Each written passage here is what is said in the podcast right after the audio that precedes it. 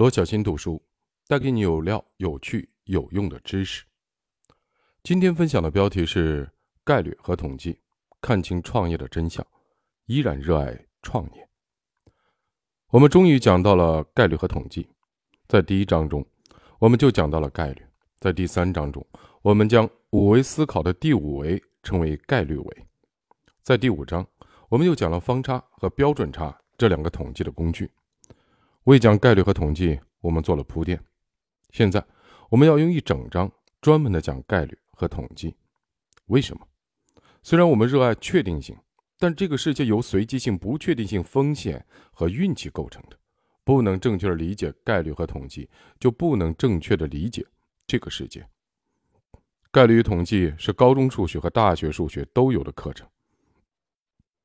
不过，在这一章里，我们用来研究商业世界，知道创业的概率和统计，只需要用到高中的数学知识。什么是概率？什么是统计？概率是对个体的概念，用来衡量一件事情将要发生的可能性的大小。对于好的事情，概率衡量的是运气的好坏；对于坏的事情，概率衡量的是风险的大小。比如，我能创业成功的概率大吗？电动汽车出故障的概率小吗？统计是针对群体的概念，用来计量一群样本满足条件的比率的大小。对于多的事情，统计。计量的是普遍的幅度，对于少的事情，统计计量的是稀缺的程度。比如，喜欢汉服的用户比率大吗？市场上懂人工智能的人比率小吗？要用概率和统计来看清创业的真相，就要透彻的理解三个重要的概念：数学期望、大数定律和条件概率。很多人都听说过数学期望，但数学期望的本质是什么？得到 App 的创始人罗振宇在《时间的朋友》跨年演讲中说过一个故事：假如现在有两个按钮，按下红色的按钮，你可以直接拿走一百万美元；按下蓝色的按钮，你有机会可以有一半的机会可以拿到一亿美元，但还有一半的机会什么都没有。你会按哪一个按钮？有人会想：二鸟在林不如一鸟在手，按红色按钮直接拿走一百万美元，落袋为安。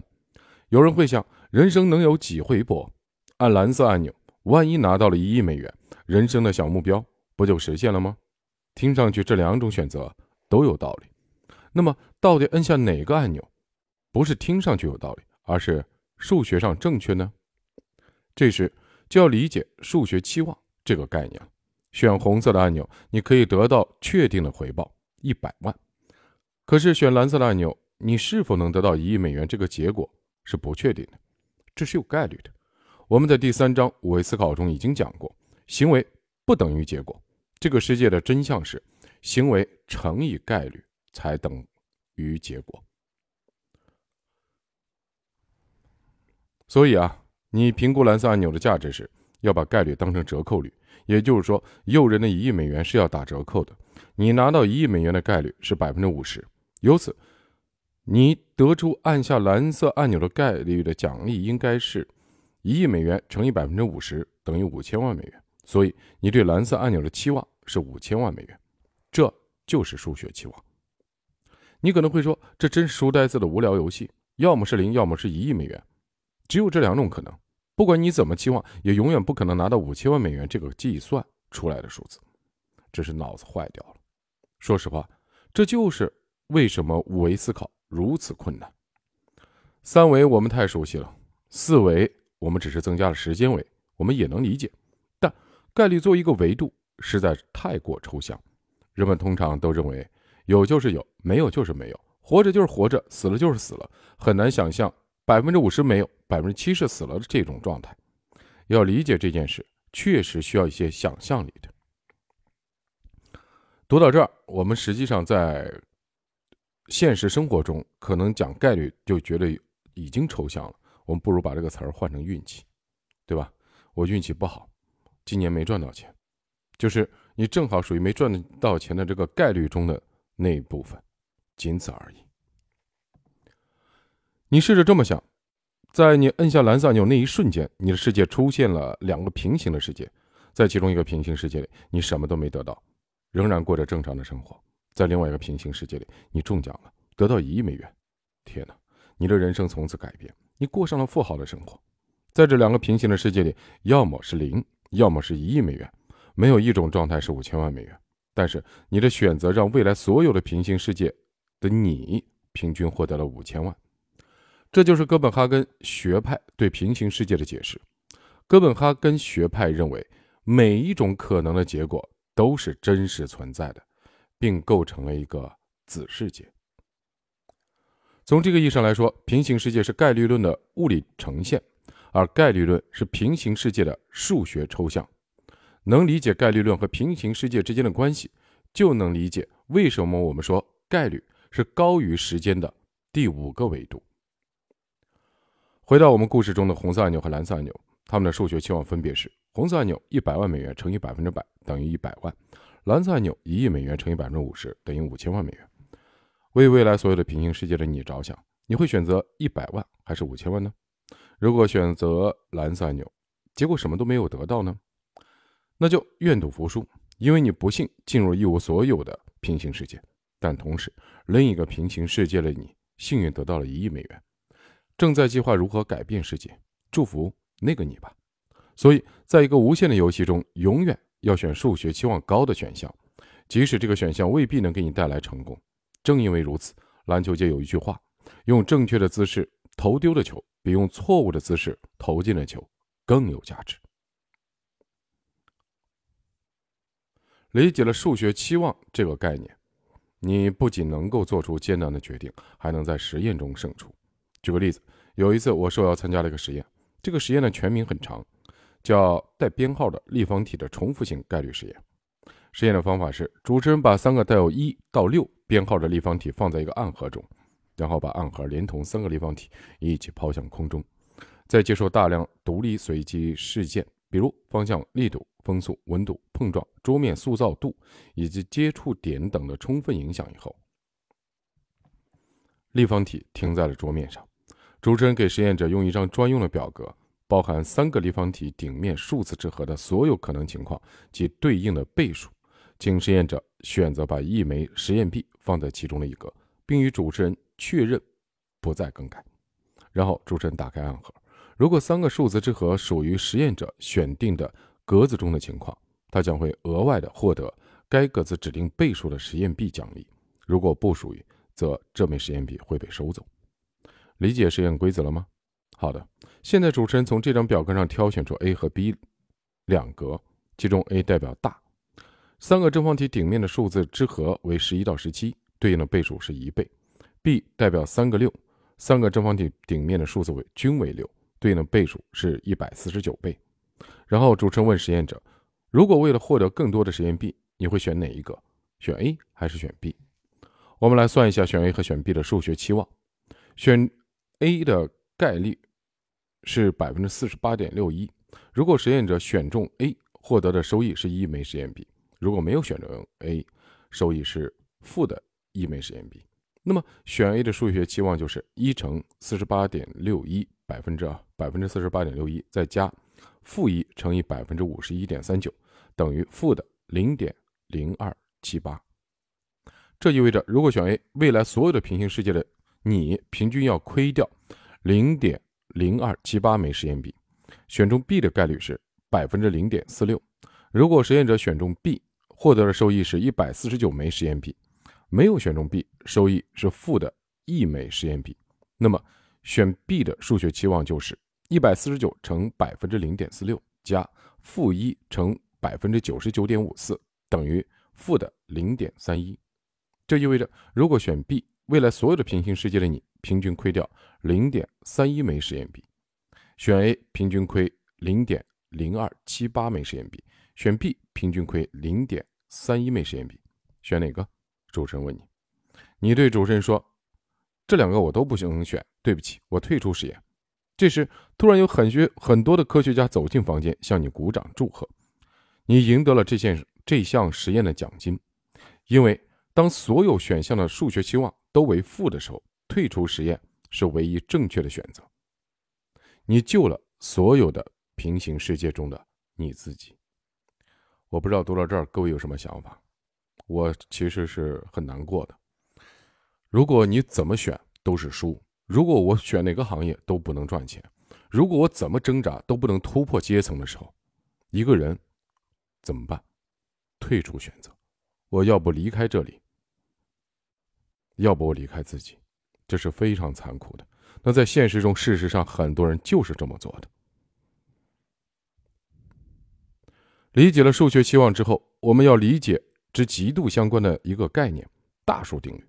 就像指数增长和幂律分布是一体两面一样，数学期望和大数定律也是一体两面。在转行做咨询之前，我在科技行业工作了很多年，很幸运的结识了大量科技行业优秀的人才，有幸和他们成为同事朋友。我开始做咨询之后，他们中有很多人离开了原来的公司，选择自己创业。创业的这条路很难，而我恰恰是做咨询的，因此很多人会来找我聊聊，我也会跟他们提一些建议。甚至会参与一些项目的投资。出乎意料的是，我投资的第一个项目就获得了不小的收益，相对于投资额浮盈二十倍。有一次，我和呃五元资本，也就是原来的晨星资本的创始人合伙人刘琴聊起这件事。五元资本是中国最著名的风险投资机构之一，他投过很多项目，都获得了很高的回报，比如小米、快手。刘琴向我分享他的投资经历。刘琴说自己的投资生涯分为三个非常明显的阶段。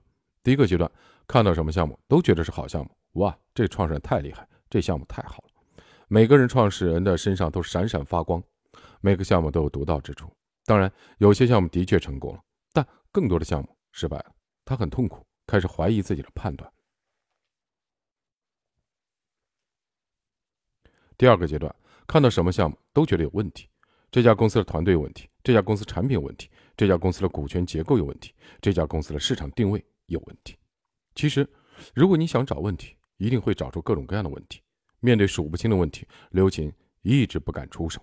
不出手虽然没有风险，但也没有收益，刘琴仍然很痛苦。经过很长一段时间的煎熬以后，他进入了第三个阶段。第三个阶段，他开始逐渐的形成一套自己的投资原则，符合投资原则的公司，有再多的问题都是可以投的；不符合投资原则的公司，即使创业者再闪亮也不碰。这套投资原则让他避开了很多坑，当然也让他错过了不少好项目。但是如果平均来看，那些他运用这套原则投资所获得的收益，他的投资是成功的。我听了之后，心里豁然开朗。用数学的语言来表述刘琴的投资原则，就是一个自己打磨出来的极其宝贵的数学期望公式。每见到一个创业者，他就把创业者情况带入这个数学期望公式算一下，如果算出来的数学期望为正就投，如果算出来的数学期望为负就不投。那么会不会出现这样的情况？数学期望为正的创业者最后创业失败了，而数学期望为负的创业者反而成功了呢？当然会，但是当你投了十个、一百个甚至一千个项目以后，你会发现，个体的不确定性已经被逐渐的抹平了，而群体的确定性慢慢的表现出来了。最后，一千个项目的平均收益是无限的接近数学期望，这就是大数定定律。我们讲到大数定律的时候，是不是想到了均值回归这个概念？这两者是不是高度的相似呢？不好意思，这里是直播，罗小新直播。他不是照本宣科读书，我经常会插入我的理解，啊，不喜勿喷，感谢。大数定律是概率论史上的一个极限定理，由著名的数学家雅各布·伯努利提出。这个定理的表述有点拗口，随机变量序列的算术平均值向各随机变量数学期望的算术平均值收敛。你可能会说，听不懂啊，能不能说人话？其实简单来说，大数定律就是说，如果你掷硬币得到正面的概率是百分之五十，那么掷的次数越多，正面朝上的硬币出现的次数就越接近一半。嗯哼，大家都听懂了啊？我可以列举一些数字，让你更直观的感受。你掷一次可能是零次正面，一次反面；你掷十次可能四次正面，六次反面；你掷一百次可能四十三次正面，五十七次反面。你掷一千次，可能四百八十次正面，五百二十次反面；你掷一万次，可能四千九百八十九次正面，五千零一十一次反面；你掷十万次，可能四万九千九百九十九次正面，五万零一次反面。换成投资的场景，大数定律指的是，如果按照刘金的投资原则选出来的创业项目的数学期望是百分之三十的投资收益率，那么他投资的创业项目越多，所有的投资项目平均收益率就越接近百分之三十。我再列举一些数字，让你更直观的感受。你投一个项目，投资的平均收益率可能会落在负的一百、负的百分之百到正的百分之一千的范围内。你投十个项目，投资的平均收益率可能会落在负的百分之五十到负到百分之四百的范围内。你投一百个项目，投资的平均收益率可能是落在百分之十到百分之一百的范围内。你投一千个项目，投资的平均收益率可能会落在百分之二十到百分之八十的范围内。你投一万个项目，投资的平均收益率可能会落在百分之二十五到百分之三十五的范围内。可见，平均的收益率越来越接近数学期望。大数定律是个体的不确定性被转化为群体的确定性。所以，到底什么是投资？投资就是一个数学游戏。那些专业的投资人赚的从来都不是某个项目的巨额的收益，因为这是个体的不确定性。当有人拿这种个体的不确定性作为他投资的标炳的勋章是，去炫耀的时候，你一定要提醒自己，这只是个体的不确定性。他今天的成功，不代表他未来就一定成功。甚至为了保证群体的确定性，下一个可能会败得很惨。他们赚的这是一万个甚至更多项目的平均收益，也就是群体的确定性。好，我们触类旁通，想想我们自己的人生。我四十多岁了，四十六，我创业三次，第一次成功，后面两次失败。我做了很多事情，都砸都做砸了。那这算什么呢？我原来理解这叫均值回归。那这么说的话，我实际上还有一个问题，次数还不够多，还得继续来，才能保证大数定律。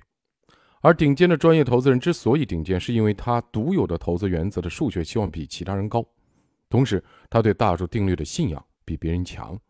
我问刘青：“你用多少年才走到第三个阶段，找到自己的投资原则的？”刘青的回答是：十五年。听完以后，我做出一个决定：除非特殊情况，我再也不直接投项目。我投的这个项目能获得二十倍的浮盈，纯粹是上天赏饭吃，靠运气。想到这儿，我一身冷汗。看来刘刘润老师是发了财的人，他守住了自己的财富。大部分人靠运气赚来的钱，一定会会靠本事全部在葬掉、亏掉，就是因为大数定律。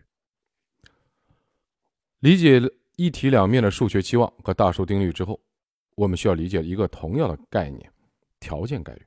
它的重要性一点也不比这两个概念低。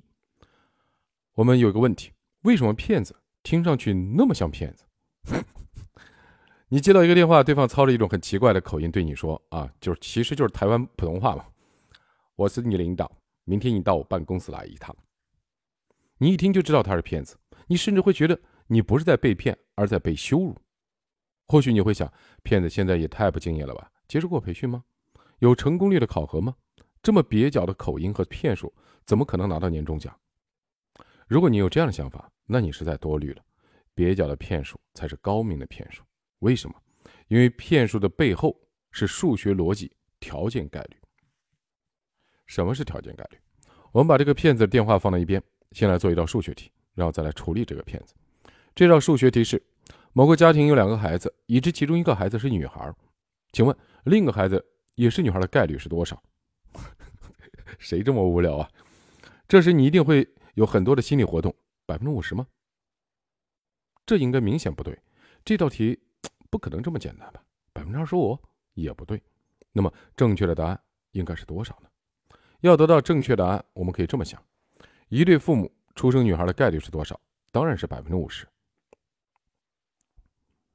现在我们来看题，这道题的第一句话是：某家庭有两个孩子，那么这两个孩子的性别搭配有四种可能性：男男、男女、女女、女男。啊，这个男女是兄妹，女男是姐弟啊。每种可能性的概率是百分之二十五。接着，关键第二句话来了：已知其中一个孩子是女孩，这是一个条件，这意味着我们算概率时要把不符合这个条件的样本拿掉。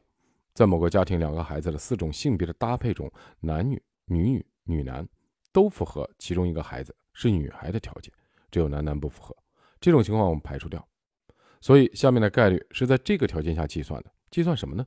我们再看题，另一个女孩也是女孩的概率是多少？而符合另一个孩子也是女孩这种情况的只有女女，于是这道题就变成了三种情况：男女、女女、女男。这中间女女这种情况概率是多少呢？显而易见是三分之一，所以这道题的标准答案是三分之一。我这么解释一下，你是不是觉得显而易见？但是这道题曾经难住了我们班所有人。我大学读的是数学系，我们有一门课叫概率和统计，因为高中时大家都学过概率，所以这门课同学们听的都不太认真。看到这种情况，数学老师给全班出了一道数学题，就是上面这道题，我印象非常深刻。当时没有一个人做出这道题来。通过这样一个道理，老师制服了我们所有人。为什么很多人会在这道题里绕不出来？因为计算女女概率的条件变了，不再是两个孩子，男或女，也不再是四种可能性，男男男女女女女男，已知其中一个孩子是女孩，这个条件将这道题变成了三种可能性，男女女女女男，所以女女的概率变了，这就是条件概率。请问中国有多少人会网上购物？如果你在超市里做问卷调查，概率可能是百分之三十；如果你在微信里做问卷调查，概率是百分之八十；如果你在淘宝做问卷调查，概率可能是百分之百。这一切都是因为条件变了。现在我们回到骗子的电话，继续讨论为什么骗子听上去像骗子。我们先做一个假设：这个世界有百分之二十人容易被骗，这就是百分之六十的得手率；而另外百分之八十人很难骗，百分之十的得手率。那么。骗子的总体得手率是多少呢？用数学期望来算，就是百分之二十乘以百分之六十加百分之八十，再乘以百分之十，等于百分之二十。得手率百分之二十意味着骗子打五个电话就能骗到一个人，看起来效率有点低。那怎么办？那我们就想办法再增加一个条件，把那部分难骗的人群筛选掉。而这个条件就是故意很像骗子。设定这样条件之后，难骗的人群听到你奇怪的口音，感觉自己不是自己老板。就很快的会挂掉电话，这时骗子就不用在你们身上多费口舌了，而骗子真正的花时间去聊的人群随之缩小为易骗人群，这样骗子的成功率就提升到了百分之六十，即打五个电话就能骗到三个，这彻底的颠覆了我们的认知，听上去就像是骗子的行为，芯片成功的概率提高了三倍，这就是条件概率的威力。条件概率不是骗子的独家武器，当它被用在正道上。尤其是和数学期望、大数定律一起用于创业时，会发挥出难以想象的巨大作用。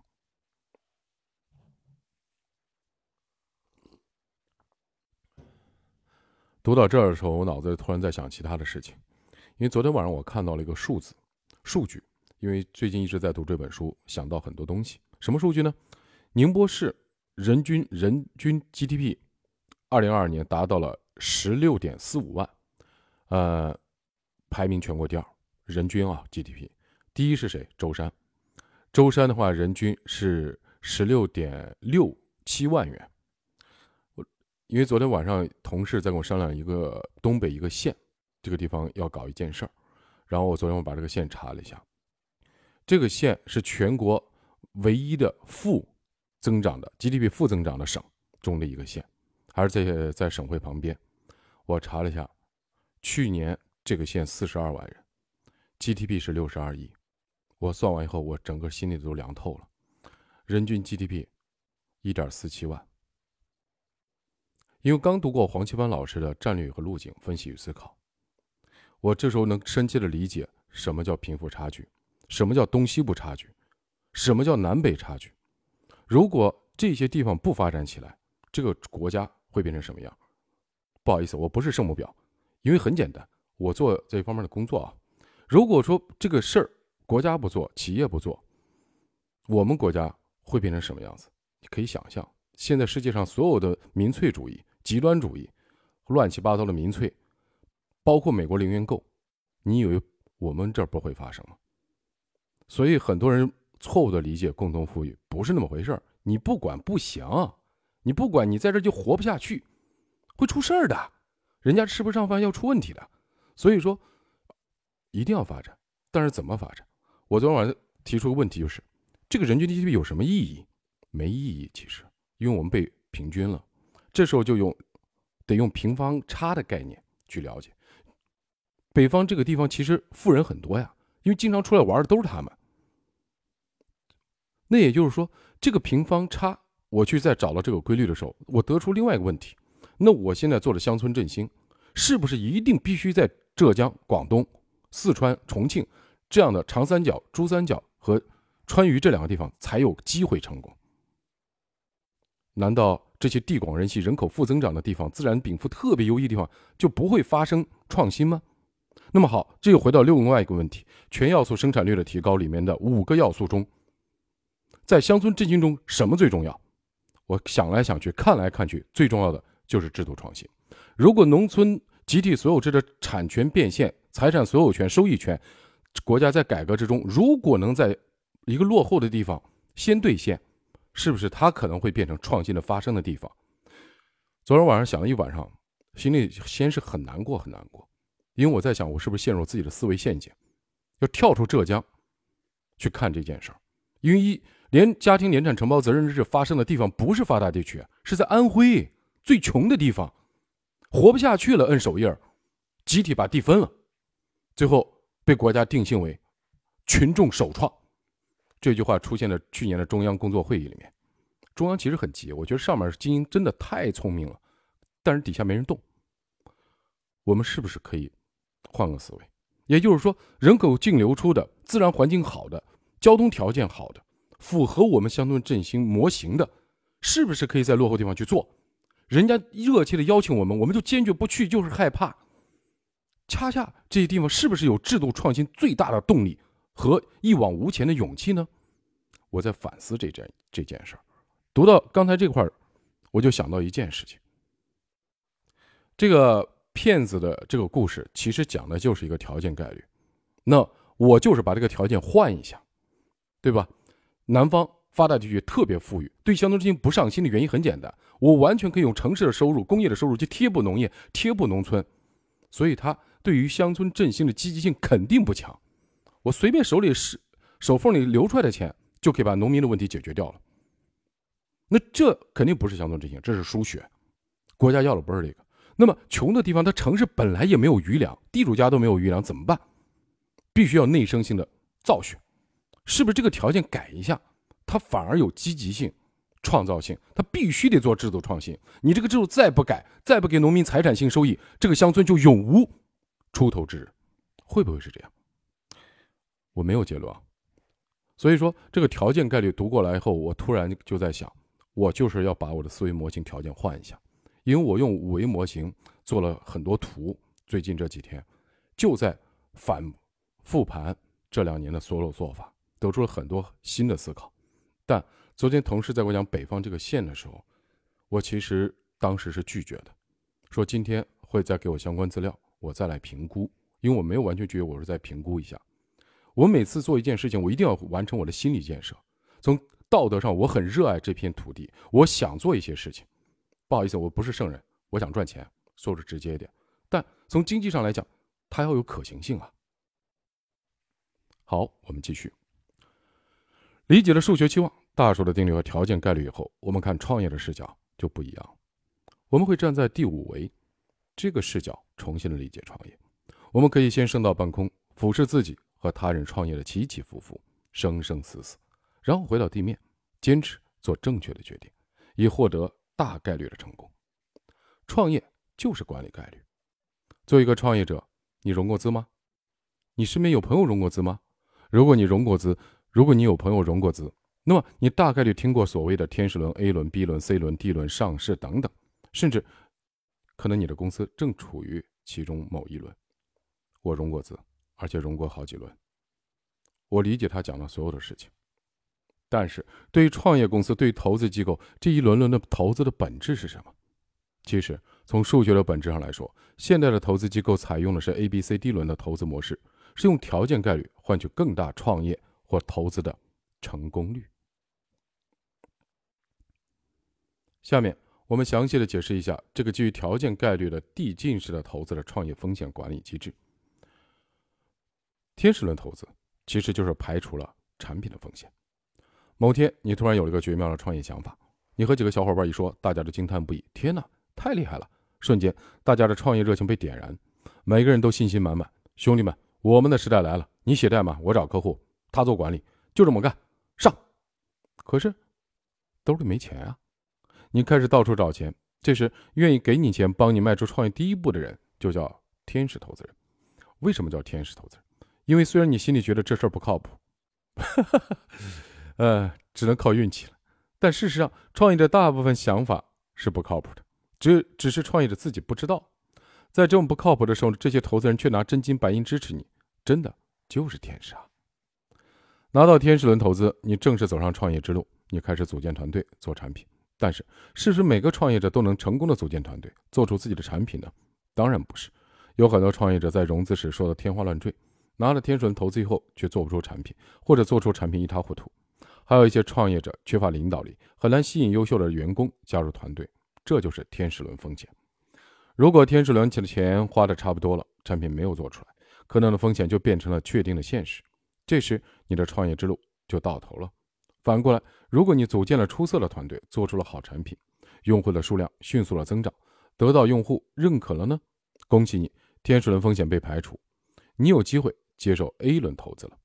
天使投资人用自己的眼光，从众多的创业者中选择组建团队。做出产品成功概率较大的团队，然后用真金白银支持他们做出产品来，供 A 轮投资人挑选。就像男女、男男、女女、女男四种可能性中的设置，其中一个孩子是女孩这样，条件一样。天使投资人也设置了能组建团队、能做出产品这样的条件，把十万创业者筛选到只剩一万，剩下参加下一轮选中的时代宠儿的可能性。A 轮投资其实就是排除收入风险。A 轮投资人的投资成功率是远远大于天使轮的，因为天使投资的条件概率就是把创业者从十万名筛选到只有一万。A 轮投资人感谢天使投资人工作，所以会给这些被精选出来的项目较高的溢价，一般是三到五倍的估值。然后 A 轮投资人用自己的眼光，从剩下的一万名创业者里面挑选出创建收入模型成功率较大的，比如百分之五十的团队。然后投入更多的真金白银，支持他们创造收入，供 B 轮的投资人挑选。什么是收入模型？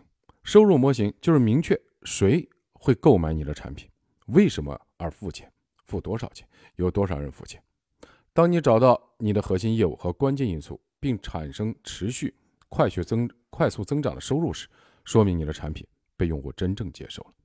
A 轮投资人所做的事情是通过设置能创建收入模型这个条件，把一万名创业者筛选到只有一千名，增加下一轮选中时代宠儿的可能性。B 轮投资其实就是排除盈利的风险，同样，B 轮投资人的成功投资概率也是远远大于 A 轮投资人的，因为 A 轮投资的条件概率已经将创业者从一万名筛选到只有一千名。B 轮投资人感谢 A 轮投资人的工作，所以会给这些被精选出来的项目较高的溢价。然后 B 轮投资人用自己的眼光，从剩下的一千名创业者中挑选创建盈利模式成功概率较大的团队，比如百分之五十，然后投入更多的真金白银支持他们真正盈利，供 C 轮投资人挑选。什么叫盈利模式？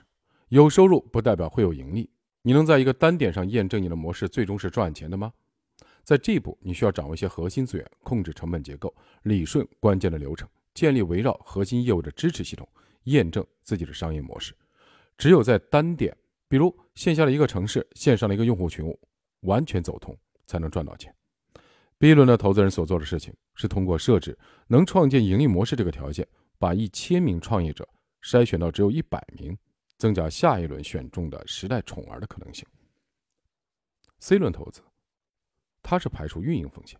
同样，C 轮投资人成功率也是远远大于了 B 轮投资人，因为 B 轮投资的条件的概率已经把创业者从一千名筛选了只有一百名。C 轮投资人感谢 B 轮投资人的工作，所以会给出那些被精选出来项目较高的溢价。然后，C 轮投资人用自己的眼光，从剩下的一百名创业中。挑选出构建强大运营能力、成功概率较大的团队，然后投入更多的真金白银，支持他们在全国扩张，供 D 轮投资人挑选。什么叫运营能力？你能把单点成功的商业模式扩张到线下全国市场或线上的全网市场吗？你能迅速扩大的团队？你能管理迅速扩大的团队吗？这两个问题都体现了你运营能力。在这个阶段，很多公司开始引入职业经理人、专业运营人才，以夯实基础，攻城略地，抢夺市场份额。但创业公司有数百上千家，最终能占据较大市场份额的必然是少数。这一轮的战争是最惨烈的战争，百舸争流，只过几艘。正因如此，C 轮死成了萦绕在创业者心头的魔咒。大批的创业公司会死在这一轮。C 轮投资人所做的事情，就是通过设置能构建强大的运营能力这个条件，从一百名创业者中挑选出能进入决赛圈的选手，将最优秀的创业者交给第一轮的投资人。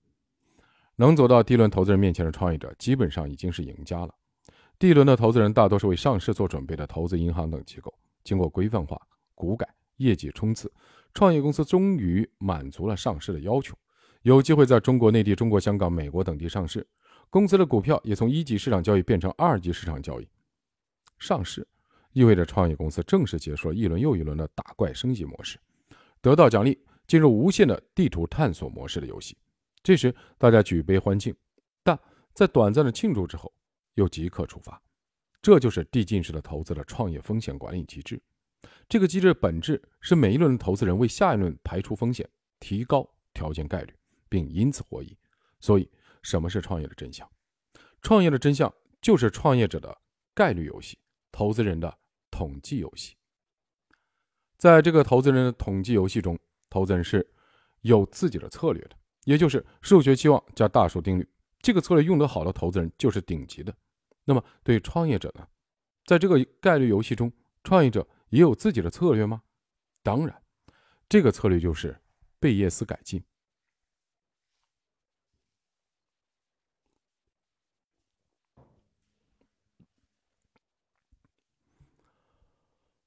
所谓的高手，都是把自己活成了贝叶斯定理。有一天，我在网上听到一句话：“所谓的高手，就是把自己活成了贝叶斯定理。”我当时就在感叹，说这话的人一定是数学系毕业的吧？说的太准确了。创业者所做的事情就是管理概率，而管理概率最重要的工具就是贝叶斯定理。在第一章，我们说创业成功的秘诀是正确的事情重复做。可是什么是正确的事情？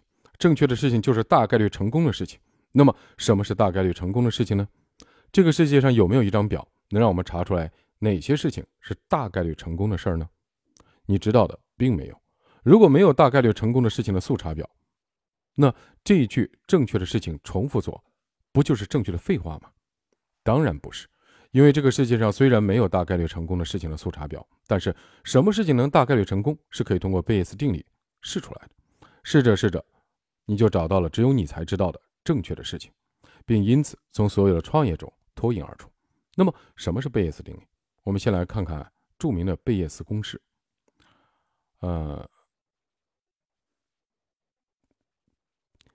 P（ 括弧 a 竖杠 b（ 括弧）除以后验概率等于 P（ 括弧 a 除以先验概率乘以 P（ 括弧 b 竖竖个竖杠 a 括弧 P（ 括弧 b） 再除以调整因子。不好意思，我数学很差啊。呃，懂的人可能知道什么意思，不过后面刘老师会讲。我知道这个公式看上来让人完全不知所云，我以为光我 光我。觉得不知所云的，但别怕，我们会尽量用最简单的方式来解释一下。举一个例子，很多公司都特别的关注用户的购买转化率。所谓的购买转化率，指的是假如有一百个用户看到商品详情页，有多少用户会下单购买。购买的转化率是一种概率，我们称之为 P（ 括弧 A），其中 A 指的是购买。我们现在假设你公司当前的购买转化率是已知的一百个用户看到商品详情页，有两个用户会购买，那么就是百分之二，因为 P A 是已知的。所以叫先验概率。某一天，员工甲突然提议：“哎，我们要不要把商品详情页的头图改成国风啊？我们用过几次国风头图，感觉效果很好。现在的年轻人喜欢国风，我们就多用国风头图，购买转化率可能会上升。那么问题来了，把头图换成国风，有助于提升购买转化率吗？”用国风投图就是动作 B，而基于国风投图的购买转化率就用 P（ 括弧 A 竖杠 B） 来表示。那么 P（ 括弧 AB） 是否大于原来的转化率呢？现在我们需要做一些复盘。首先，你要算一下 P（ 括弧 BA），A 是购买，B 是国风投图，所以 P（ 括弧 BA） 的意思就是在所有的购买订单中有多少单的商品详情页用了国风投图。运营经理立刻到后台查了一下，发现，在上个月的八百个订单中，有四百五十单商品详情页用了国风投图，所以 P（ 括弧 BA） 等于四百五十除以八百等于百分之五十六点二五。然后你还要算一下 PB，B 是用国风投图，所以 PB 指的是所有用户展示过的商品详情页中有多少用的是国风投图，也就是国风投图的使用率。运营经理又到后台查了一下，发现上个月。用户一共点击四万次商品详情页，其中有一万次用的是国风投图，所以 PB 一万除四万就是百分之二十五。再来计算调整因子，调整因子指的是动作 B，就是用国风投图对结果 A，就是购买的影响。它的计算方法是 P（ 括弧 BA） 除以 P（ 括弧 B），将这个案例中的调整因子代入计算，可得 P（ 括弧 BA） 除以 P（ 括弧 B） 等于百分之五十六点二五乘以百分之二十五等于。二点二五，所以用国风投图对用户购买的影响是二点二五。现在我们完整的代入贝叶斯公式，嗯，P 括弧 AB 等于 P 括弧 A 乘以 P 括弧 BA 除以 P 括弧 B 等于百分之二乘以二点二五等于百分之四点五。也就是说，如果把所有头图都换成国风的头图，你公司产品的购买转化率会从百分之二。陡升到百分之四点五，这就是贝叶斯改进的价值。你大写过望，从此你公司的购买转化率稳定在百分之四点五。你给员工甲发了个大大的红包，看到员工甲的大红包后，员工乙说：“老板，我对复购率的提升有个大胆的想法，不知道当讲不当讲？”你赶紧在复盘会上计算、测试、推进。第二个月，你公司产品的复购率提升百分之二十，你又给员工乙发了个大红包，然后所有员工都开始给你写邮件了。贝叶斯定理就是条件概率的一个非常重要的推理。真正的高手每天都在贝叶斯定理不断的复盘改进自己的流程，从而总结出那一套大概率会带来成功的事情，也就是正确的事情。然后通过重复做这些正确的事情，在 A、B、C、D 轮中的每一轮竞争中战胜竞争对手，获得下一轮融资，最终赢得巨大的成功。这就是正确的事情重复做。不管是创业还是投资，其最底层的逻辑。是数学，数学中的三大逻辑：数学期望、大数定律和条件概率，以及条件概率推演出来的神器贝叶斯定理，能有效的指导创业和投资，使你走向成功。讲完概率这个针对个体用来衡量每一件事情将要发生的可能的概念，我们还必须说说统计这个针对群体用来计量一群样本满足条件的比率的概念。没有统计的眼睛，你的世界无时无刻。不再向你撒谎。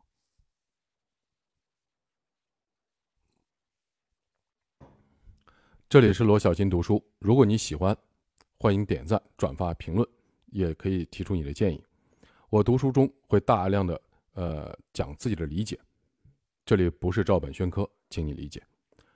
我们继续，在数学这个严谨的学科里，统计可能是最容易不严谨的一部分，因为它很容易被误解，甚至被操纵。在这一节里，我不打算手把手教你如何做统计，我觉得教了也教不会。我上大学时候统计课，基本上全班的挂科率都在百分之六十以上，你 很多人都要考两三次的，太难了。作为创业者，你更重要的工作可能是看别人的统计数据，所以我想分享三个典型的统计谬误，帮你看清统计数据中看似正确的谎言，帮你擦亮眼睛。使你更清晰地洞察商业的世界。这三个统计的谬误是基本比率谬误、辛普森悖论和幸存者偏见。好了，基本上大家都会在日常生活中听到。现在基本上，我觉得大学生都知道幸存者偏见的故事，但前两个我也不知道。我们一起学习。欧盟和美国政府似乎从未停止过对谷歌的反垄断诉讼。什么是垄断？就是你的市场份额已经大到了让你拥有市场支配地位。你拥有自己的市场支配地位，妨碍公平、自由和竞争。当你拥有市场支配定位的时候，你就应该遵循大哥逻辑。有些事情小弟能做，大哥你就别做了。小弟做了只会伤害自己，但大哥做了会伤害社会。昨天我跟一个很有名的呃商业综合体，不应该他们已经不叫商业综合体了，我觉得叫城市复合体了，因为他们投了四十五个亿，然后的话有写字楼，有两个酒店，还有公寓，还有 shopping mall，呃，还有一个就是影视基地，真的是很大很大。他我们俩在交流中反复讲到这一件事情，就是。不要看到别人某件事你很赚钱，呃，很赚钱，你觉得你能做，你就一定要去做。不要觉得你的供应商中很多人赚的钱多了，你就一定要把它砍掉。如果说这种共生关系，因不管因为你的利益动机，呃，收入动机，还是你的成本动机，你要削减你的成本。如果你做了一些这个叫什么高于社会平均利润率或者低于社会平均率的事情的时候，你损害的不是别人。其实是你自己，因为别人不赚钱了就不跟你玩了，或者会降低他的服务质量，或者直接撤出，或者说你觉得别人很赚钱，你做其实根本不赚钱。为什么？你们两个的成本不在一个等量。就像大企业做小生意，一般都很难赚钱，道理是一模一样的。当你拥有市场支配地位的时候，你一定要遵循这个大哥逻辑。比如街上有十家米店，你想把自己种的米卖给其中一家店，店主说行。但如果你想跟我合作，你就不能把米卖给其他九家，合作还是不合作，你自己看。你可能会选不合作，我才不呢！我要和更多的米店合作，谁知道你卖的好不好？我不在一棵树上吊死。嗯哼，这就很好像找女朋友一样的，我谁知道这谈一年能不能成呢？所以我同时谈三个。你也可能会选择合作，倒是也行，和一家合作更省心。反正我的米也不多，省得麻烦。但实际上，怎么选根本不重要，那是你自己的事情。重要的是有的选。只要你有的选，这十家米店就会为了与你合作而彼此竞争。但如果这十家米店中有九家店都是同一个老板开的呢？那这个老板，这个老板就是大哥，他拥有市场支配地位。你看似还是可以选择，但是你选了一家店，就要放弃其他九家店。这个代价实在太大了，如此巨大的代价，使所有其他选项都变得毫无意义。因此，其实摆在你面前的众多选择，实际上你没有选择。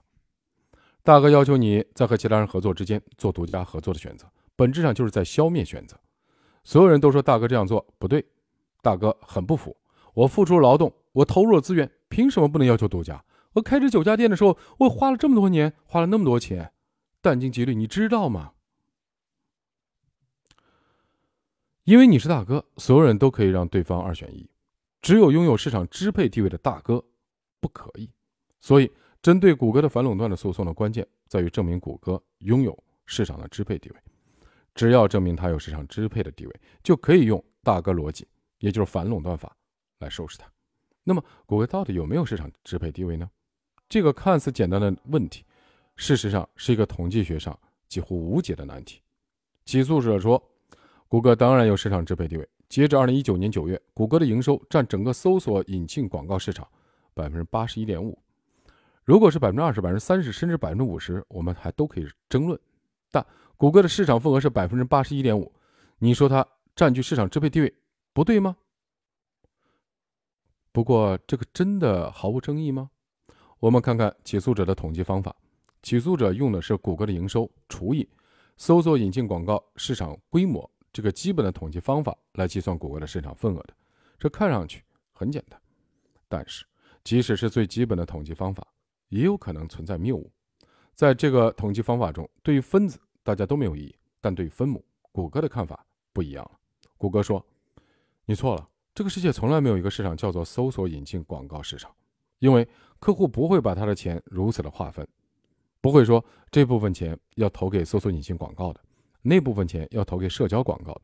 客户的钱是投向整个互联网广告的，在互联网中，哪里便宜有效，客户就会把钱投向哪里。所以，我们实际上是和 Facebook、亚马逊各种形态的互联网公司分食同一个广告市场。我们的分母应该是互联网广告市场规模，而不是搜索引擎广告市场规模。是不是听上去很有道理？那么，如果把互联网广告市场规模作为分母，谷歌的市场份额会变成多少呢？就变成三十七点一，百分之三十七点一。当谷歌市场份额变成这个数字的时候，它看上去不那么像拥有明显的市场支配地位的大哥了。但是，互联网广告这个词其实已经不够准确了。今天，客户的广告预算已经渐渐的不再分线上线下了，传统和新媒体。而是电视、杂志等向互联网广平台动态分配。谷歌所面向的其实是整个广告市场，它的竞争对手是所有的媒体公司。因为互联网广告只占整个广告市场百分之六十四点九，所以当分母变成整个广告市场规模时，谷歌的市场份额只有百分之二十四点零八了。请问，百分之八十一点五、百分之三十七点一和百分之二十四点零八，到底哪个市场份额才是谷歌的市场份额？很多公司总喜欢把自己的市场份额往大了说，也有一些公司很想把自己的市场份额说小，比如谷歌。我举这个例子想告诉你，即使是统计市场份额这样一个看上去很简单的事情，都有可能出现谬误，要么是谷歌的错，要么是起诉者的错。而这场反垄断诉讼本质上是一个大型的统计学考试现场，阅卷的是法官和陪审团。关于辛普森悖论，我们先讲一个故事。有人发现某著名大学有歧视女性之前，他摘录这所学校的公开数据。数据显示，该校某年共有男性申请人三百零四名，最后录取其中两百零九人；同年，该校有两百五十三名女性申请人，最后录取其中一百四十三人。经过简单的计算可得，男女申请人的录取比率分别是百分之六十九和百分之五十七，男性与女性的录取率相差。过于悬殊，所以这说明歧视女性。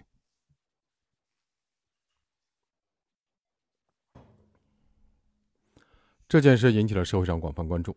毕竟，歧视女性这可是大罪，尤其现在圣母遍地走的时代。而且，这些数据都是学校官方的公开数据，铁证如山啊！对此，学校管理层非常重视，立即展开调查。他们把所有院系的录取数据都收集起来，然后进行分析。这所学校有很多系，但归属于两个大的学院，文理学院和商学。这两个学院分别报上自己录取数据。文理学院说：“你看，我没问题啊，我们学院的女生录录取率是百分之三十四，明显高于男性录取率百分之十五。你要投诉，也是男同学投诉吧？”商学院说：“我也没问题啊，我们学院女性女性的录取率是百分之九十一，高于男性录取率百分之八十，我们也没有歧视女性啊。”神奇的事情发生了。两个学院都是女性录取率高于男性录取率，但数据汇总在一起，却出现了男性录取率高于女性录取率的情况。这是怎么回事？难道数据出错了？可是把男女申请人总数加加总，再把男女录取人数加总，就完全对得上。天哪，这怎么可能？这就是统计这个数学分支让人头痛的地方。你知道一定有哪儿错了，但不知道错在哪儿。最早发现这个。问题的是英国统计学家 E.H. 辛普森，所以这个现象被后来称为辛普森悖论。问题到底出现在哪里？出在分组策略上。某些特定的分组策略确实可能会导致在总评中弱势地方在分组比较中反而占优势的这种情况出现。这个学校不是故意的，把全校学生分成了两组：文理学院和商学院，在两个分组。里面女性都赢了男性，但在总评中男性赢了女性，怎么做到的呢？怎么分组才能这么神奇？那你就要请教比辛普森早了约两千年，给田忌赛马出主意的那个智者孙膑了。是的，没看错，我说的就是咱们小时候学过的田忌赛马。如果我说辛普森悖论和田忌赛马本质是一样的，你信吗？我们回想一下田忌赛马的故事，齐威王。和将军田忌经常赛马，两人各出三匹马。我们以其一、其二和其三对田一、田二、田三来代指这六匹马，捉对比赛，三局两胜。首先，我们来看一下总评。从实力上来说，其一加其二加其三大于田一加田二加田三，所以总评是其一大于田。这相当于这所学校总体录取率是男大于女。然后，孙膑给田忌出了一个分组策略，以君之下四。与比上四，取君上四与比中四，取君中四与比下四。哎，这句话用数学语言来表达，就是把六匹马分成以下三组：第一组田一对其二，田胜；第二田二对其三，田胜；第三田三对其一，其胜。最终田忌三局两胜，赢了齐威王。这充分体现了在总评中弱势的一方在分组比较中反而占优势。原来关键在于分组策略。你是不是马上联想到为什么史上有那么多以弱胜强的战役？是的，正是因为指挥作战的将领运用了各种各样的分组策略。一部兵书可能半部都是统计学，你用好了，强敌也抵抗不住。那么，分组策略对我们日常生活或者创业会产生什么影响？我举个例子，有一个 App 的开发商想增加广告预算，用于抵达、触达那些购买转化率高的用户群体，以增加营收。但他们不知道广告预算应该倾向于苹果用户还是安卓用户，于是他们对苹果和安卓的总用户、转化用户转化率做了统计和分析，得到了一些数据。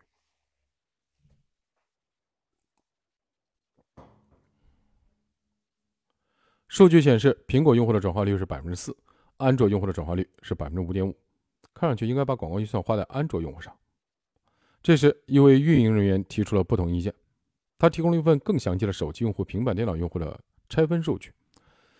这时，神奇的事情出现了。在这份数据，苹果手机的用户的转化率是百分之二点八六，高于安卓手机百分之二点五；而苹果平板电脑用户的转化率百分之六点六七，也高于安卓平板电脑用户百分之六点二五。在手机用户和平板用户这两个分组里，苹果用户完全都超过了安卓用户。这简直就是互联网行业的辛普森悖论。那么问题来了，你到底要把预算投向苹果用户还是安卓用户？其实最应该投的是苹果平板电脑用户。安卓阵营内手机用户和平板电脑用户数量的悬殊，整体数据是苹果用户和安卓用户数量的悬殊，把苹果平板电脑用户的优秀转化率掩盖了。在进行更细的分组以后，它才得以显露出来。你看到过的那些言之凿凿的统计报告，真的那么可信吗？研究研究他们的分组策略吧。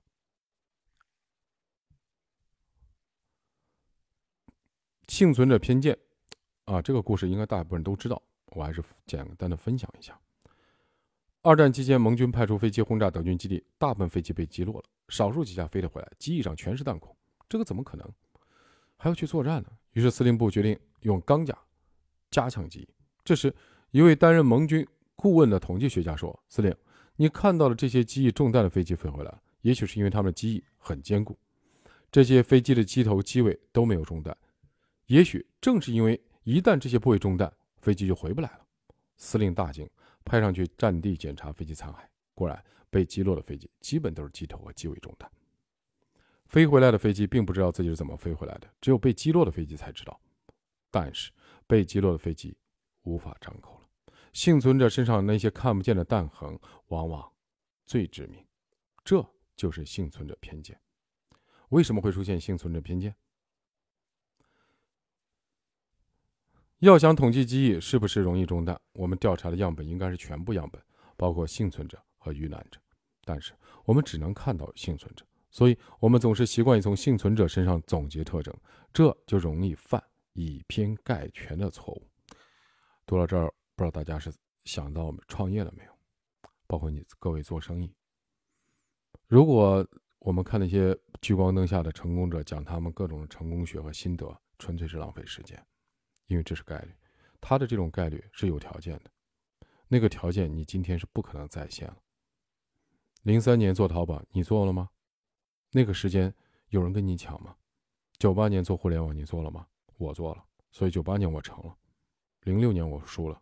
一三年我还又输了，条件不一样了，一定要在失败者身上去找，在全体的样本中去找，这就是幸存者偏差给我们创业和做生意最大的教训。当然，大家都不愿意去看失败者，甚至不愿跟失败者聊天，担心被他的灰暗的情绪影响。但恰恰是这些失败者身上的那些弹孔，可能会让我们自己的时时间和金钱免于损失。好，身边如果有这样的失败者，去听听他们的故事。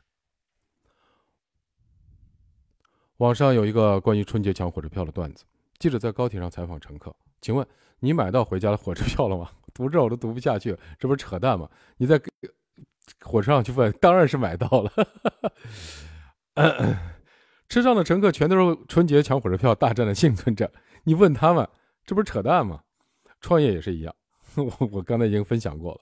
人们向成功者学习，纯粹是浪费时间。很多成功者都说他是靠坚持，真的是因为坚持成功的吗？我一直坚持很穷，我一生都很穷，我一直都很穷，这他妈是坚持吗？扯淡！所有成功的企业家都是商业性世界中的幸存者，只学习这些幸存者是不是可能会得出正确的结论？哎，好了，我刚讲过了，你去找失败者。可是凭什么成功者的坚持叫坚持，失败者的坚持就叫固执呢？哈哈哈哈终于有人说出这种话了。所以说，成功者的成功学，别看，纯粹浪费时间。通过数学，你看清创业的真相了吗？概率和统计是我建议大家认真学习的数学语言。这个世界从来都是不确定的，只有懂得概率和统计，才能理解世界的不确定性，并且不焦虑，才能重新的认识创业。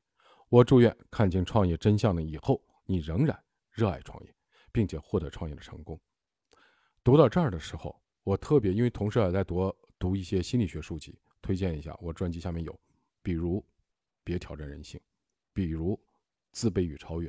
比如第三选择，比如人生算法等等等等，包括直击商业底层思维等等，这些书里面你会发现大量引用社会学和心理学的东西。因为创业和生意永远不是数学逻辑，这个我要提醒各位。我为什么读到这儿一定要讲这件事情呢？在错误的方向上的坚持是愚蠢，要止损。不要在乎别人说：“哎呀，你这么没有韧劲儿啊，你怎么不坚持？”我结束上家公司的时候就是这样。有投资人说我，有朋友说我，有很多创业者说我：“你为什么不坚持？”因为很简单，我把公司注销就意味着这个投资真的就失败。当然，我个人代价也很高，负债卖了两套房子还债。但你必须得停。我后来在想，如果没停怎么办？那我真的会饿死。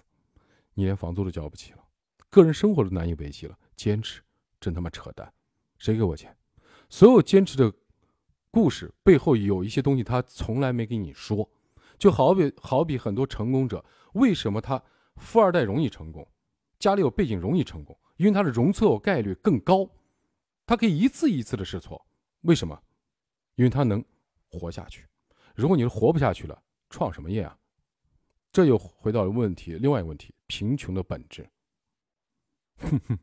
这个在另外一本书里有讲。好了，感谢大家的聆听，下次再见。